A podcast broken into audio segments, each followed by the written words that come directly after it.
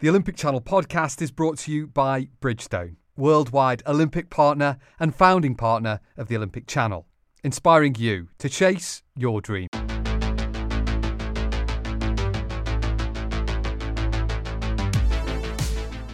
My name is Ed Knowles, and this is the official Olympic Channel podcast.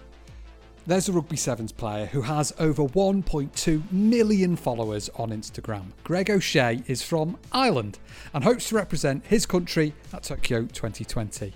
But the reason he's got so many followers isn't just because. But the reason he's got so many followers on Instagram isn't just because of his rugby skills.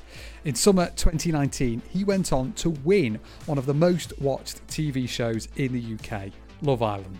For the uninitiated, Love Island is a massive reality TV dating show where contestants go into a villa in Mallorca, closed off from the rest of the world, with the hope of finding true love. Greg actually won the whole thing and went on to be this big, massive celebrity. But rather than move to London and cash in, Greg decided to stick with Rugby Sevens and stick with his Olympic dream. So, Andrew Binner gave him a call to find out why. Olympic Channel podcast. Hey, Hey. Love Island. Can you give us a little kind of idea about how that all came about? I believe you were in in camp at the time. Yeah. Uh, so Love Island uh, got onto me on Instagram in about February of last year, asking when I could do the interviews and stuff. And I would be a fan of Love Island. Everyone in the team is a fan of Love Island. We used to watch it together, uh, or we do watch it together. So I, but I didn't tell any of the boys. But I was like, John, it might be a bit of crack. I told my best mate who I live with, and I was like, John, it might be a bit of crack to go to the interviews. Never thinking I'd actually get through the interviews and all the way into the villa. So I, I did all them, and they offered me the starting lineup. They were like, "Will you go in at the start of the Island?" And I was like, "Sorry, I, I actually can't. I have rugby commitments." Like, and the whole time I told my boss, the director Robbie Antonetti, that I was going to these interviews, but he never thought I'd get to the show either. and uh, got to the stage where he offered me lineup, and I was like, "Look, I can't. I have rugby. I've, I've uh, the Olympic qualifier. That I was like, I'm not available until the middle of July." And they were like, "Oh well, that doesn't work for us." I was like, "All right, thanks very much, but okay, it doesn't work. So maybe another time." And they got back on then, kind of started July, being like, "If we push the deadline to when you're free to come into the show, will you come in?" And I said it to the boss, and he was like, "Yeah, as long as you play in the Olympic qualifier, you can just go and do what you want, man." So I actually was playing in Toulouse with the team, and I after the tournament finished, I got on a plane to Mallorca, and the next morning I went into the villa and just went straight in, and then ended up winning the show. So it was crazy. It was a crazy couple of weeks. I do remember seeing that you had the like the rugby players vest, kind of like tan lines. Yeah, the time. and I had the beaters tan line, yeah, and I had like scrapes and marks all over me. I literally came straight from the tournament and went straight into the villa. Like it's so funny. Amazing. Um, Yeah. So, how has the kind of the the fame aspect been since the show? I mean, you're the easily the most followed rugby player in the world. yeah, it's it's nuts, man. It is nuts. And I kind of had the option of moving to the UK and following the celebrity lifestyle and being the it person at the time. But like for me, that just didn't sit right with me because I've been working for so long for this goal I have in rugby, and now I have the opportunity to get to the Olympics and play in the World Series. And I'm like, will I throw it all away just for a two week show that I've been on? Um, so I decided, you know what, no, I'm gonna move home, get back training with the boys. And a lot of people give me a lot of crap, being like, "You're after throwing away the golden ticket, like you're so so silly." And even since then, um, if people have been watching watching my social media, my follower account, I like lost like so many when I came back home and just went back to my old life. Like honestly, ha- half a mil easy. Like it's crazy numbers. But the thing is, it that's fine with me because that's not what I'm trying to do with my life. It's a great addition because it's given me other opportunities and other. I've worked with good brands and they like what I do with my lifestyle, so it works with them. And then I've gotten opportunities like I was on RT Radio, I had my own breakfast show here with Doireann Doireann Garrihy, and then I was on Virgin Media TV show. So I'm getting those opportunities that I never would have done before. Um, so the other thing is that my legal career has now been put on hold as well. So I kind of have all these different options and all these different things going on, but it's great to have the options, and who knows where I'll be in a couple of years. Not everyone gets cut down to size in a rugby changing room. Would you say like one of the hmm. the benefits of the rugby is that you just came straight back down to ground? Oh man, like honestly, I cannot tell you the slagging that goes on in that dressing room. If you have feelings, in a rugby environment, you are going to just be torn down like it. But it's the best. It's it's probably my favorite thing about it is the dressing room banter. Like the first time I walked in there, there was just pictures all over my locker me being in Love Island. Anytime I do a social media post or like a story where I'm talking on my phone, the lads just eat me alive. Like it's it's so funny. But the day it's it's funny annoying, but the day that they stop slagging me is the day something's wrong. Do you know what I mean? Because instead they're just giving up on me and they think I've gotten too big for my boots and all that stuff. So I'm very conscious of that with them as well. And they always give out to me for being on my phone. It's funny when I'm trying to do like work online. Um, but it's great. I love the boys and it's all just a bit of banter. And I guess also quite quite kind of forward looking from your um, performance director as well, because if there's one way to shine a light on Irish rugby sevens, I, that, it can't have done any harm, right? Yeah, true. Um, but the thing with the with the IRFU, the Irish Rugby um, Union, is that they knew it was a risk, and it was basically the conversation was had being like, if I if I messed up in there, and like it, there would have been fair enough. All right, I go my own way. I'll be my own person. But thankfully, it went well. I stuck to my roots and my principles, and I came out with um decently. I ended up winning the show, so I must have done something right. So initially, the first couple of months, I couldn't even walk down the road uh, like two, three minutes without being stopped. Um, but it doesn't really bother me because I know it might make someone's day, and it's so easy, just a quick couple of seconds for me, and and everyone's so friendly, and they're just like, "Oh, well done, bud, you did great, and fair play, you're representing Ireland very well." Um, and I haven't really been in in England too much since, or in the UK since, so I'm not sure if it would be the same over there. Um, but it, it, might or might not be. If so many reality TV stars over there, that it's probably just another person walking down the street. But here in Ireland, everyone's so supportive and kind, and everyone's just glad that I uh, I I represented Ireland well. So it doesn't bother me. I, I enjoy it and chatting to everyone. I suppose. I mean, it's another perfect example of when like you've you've isolated before. So I guess you have yeah. been you've been stuck in a house, so it's easy for you. It's the exact same thing, man. Waking up, having a shower, getting ready to go out your backyard, like it's honestly the exact same thing as Love Island. Everyone's living their own Love Island right now. nice one, quite right. Um, and so, obviously, we were talking a little bit about your social media handles earlier. They exploded, then they came down a little, so they're just huge now. Yeah. um, what kind of aspect does social media kind of play in your life now? Yeah, um, I kind of see social media as a way of obviously keeping connected with people and making connections. Um, but it's kind of also work for me and kind of keep my profile out there. Um, but I actually, it, I kind of it sits weird on me social media because there's just so much hate and like judgment on it, and you, everyone has to look perfect, everyone has to do this, and that it kind of just plays with me in that. But then obviously stuff has happened in the last couple of weeks um, with Love Island and all that kind of stuff, and it's just kind of very sad to see. So there's that side of it, but then it also brings the opportunities of working with brands and meeting people and all that. So it's kind of just having the balance, but not getting sucked into it, especially now that we're all stuck at home. You could just be flicking for hours. So it's having a balance, I feel. How do you manage to find that balance by not taking the the kind of haters comments on board and the, and the trolls and that kind of stuff? Yeah, so I when I decided not to move to the UK and, and be with Amber and all that stuff, I started getting death threats and like and it's fine with me because I can I can handle it. I think in a certain sense is that the slagging we get in the dressing room kind of builds you up for like you can laugh at something and it doesn't really affect you that emotionally. Um, so I think I got that from sport. Um, but then when they started like going after my family and stuff, that was just too much for me, and I actually started getting a bit annoyed then. Um, and I had to like start blocking loads of stuff and like filtering everything, and I got it all sorted eventually. And it's just kind of gradually um stopped because I've become less less relevant, which is which is perfect for me. I'm I'm enjoying being less relevant, and it was just kind of people that get so invested in the show and expect certain things out of us that they just forget that we're real people. Um, so that, that's kind of a, a really downside of it. Um, but I'm fine. I'm good family and friends around me, and and that's all that counts.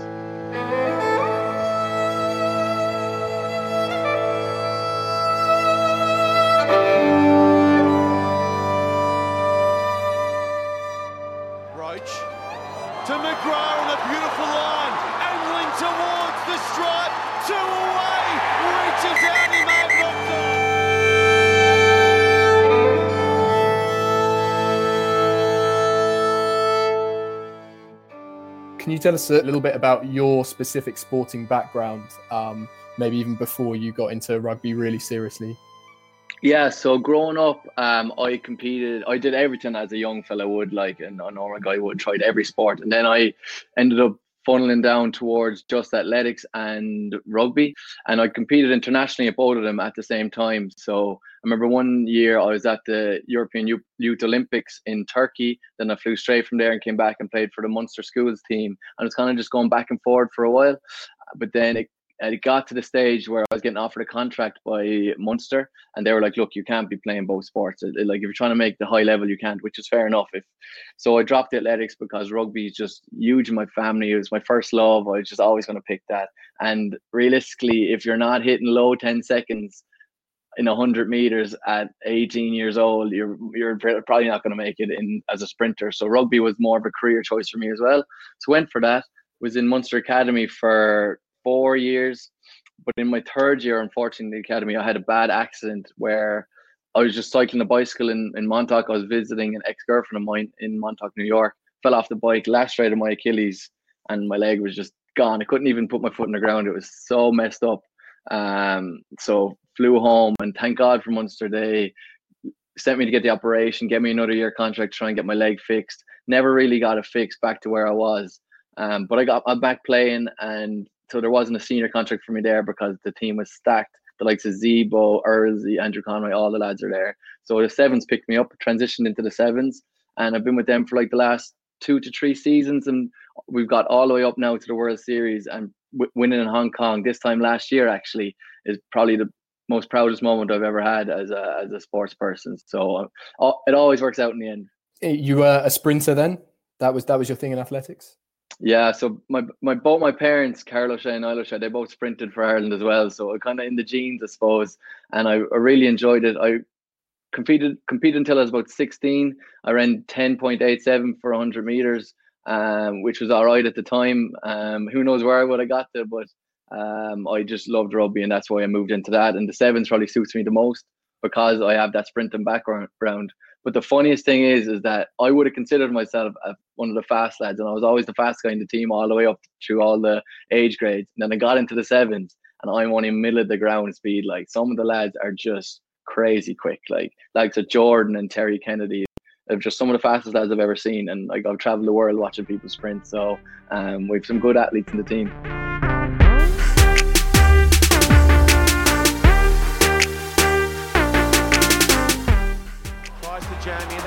Some room on the outside. Conroy v number. Conroy wins the race.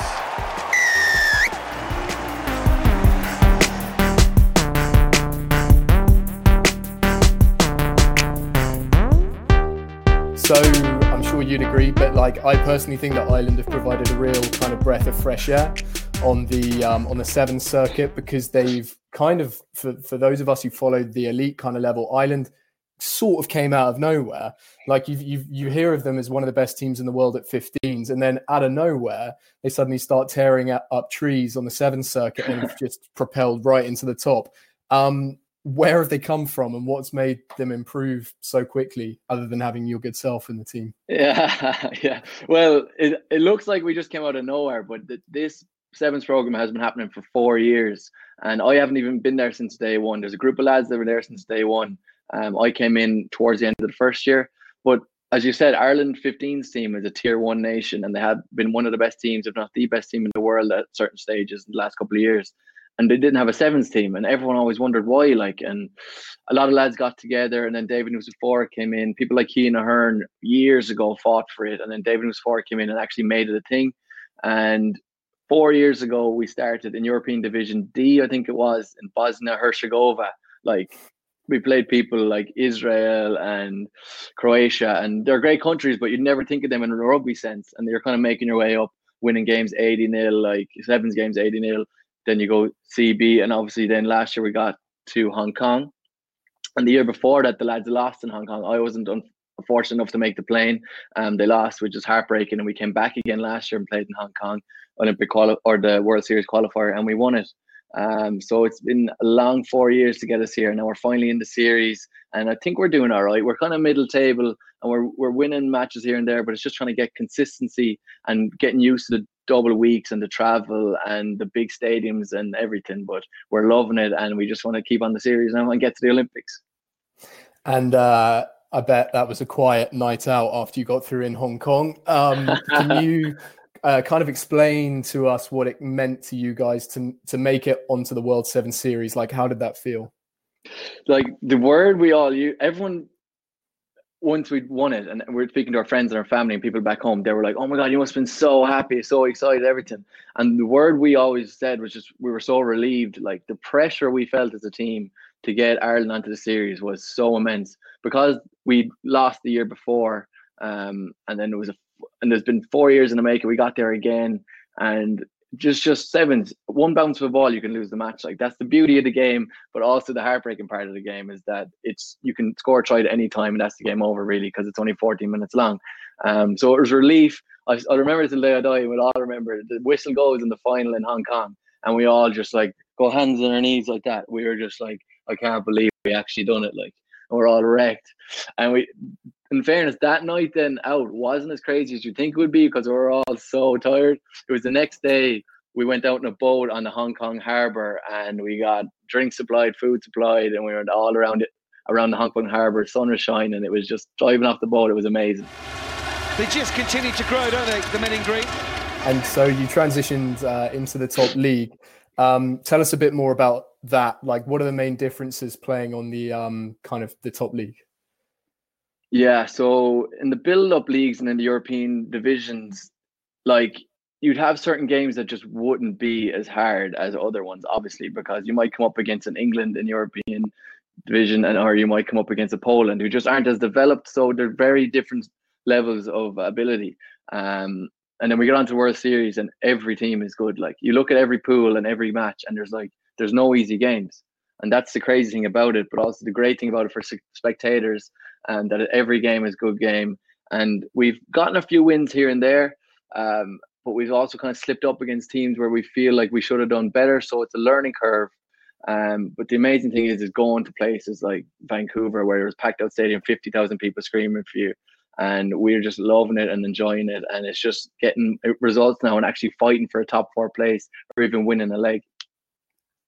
And what would it mean to you personally and to, to to the team and Ireland if you you got to Tokyo? Yeah, oh man, it's the pinnacle of sport. Like you can't get any higher. Like no matter what sport you play in the world or what what you, what event you're doing in the Olympics is always up there. Um, so like to get there is just there's only like a certain list of people that are I've ever been an Olympian. So imagine being one of them and representing your country. And I love it about Irish people that they just get around every team and every Irish person, sports person. So we'd only love to do it, enjoying like the hockey girls that are going and the gymnasts and things like that. So it's a long way away now, unfortunately, but the work starts now when you build up into it. I, I mean, I was supposed to be going to the Olympics as well for us. So I, I assume I'll still oh, be going, but for me, I love the boxing and I love all these kind of events. And wherever you go in these sports, the Irish go over en masse. It's the best vibe. So it's I will mad, be front it? and center at the sevens.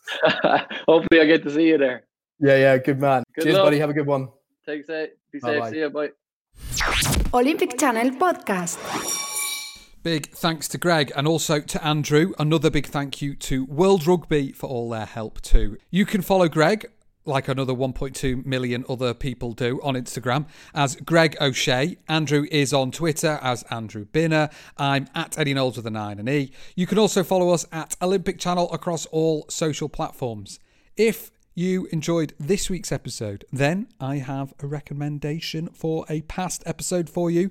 Fiji won Olympic gold in rugby sevens at Rio 2016. Ben Ryan was the coach who battled cyclones, relationship problems, and also mysterious magic curses in order to get his team to be Olympic champions. Here's a clip from the podcast we did with him just before Christmas. It